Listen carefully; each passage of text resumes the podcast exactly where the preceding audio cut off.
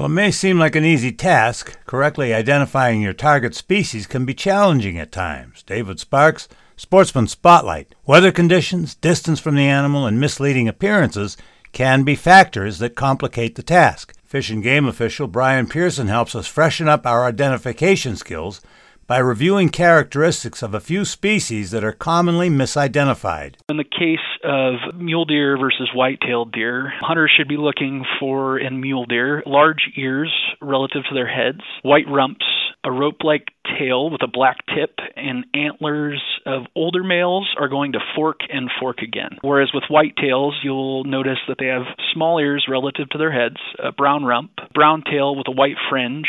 The bottom of the tail, the erect tail is completely white. And the antlers of older males will consist of main beams with tines pointing upwards. Moose versus elk.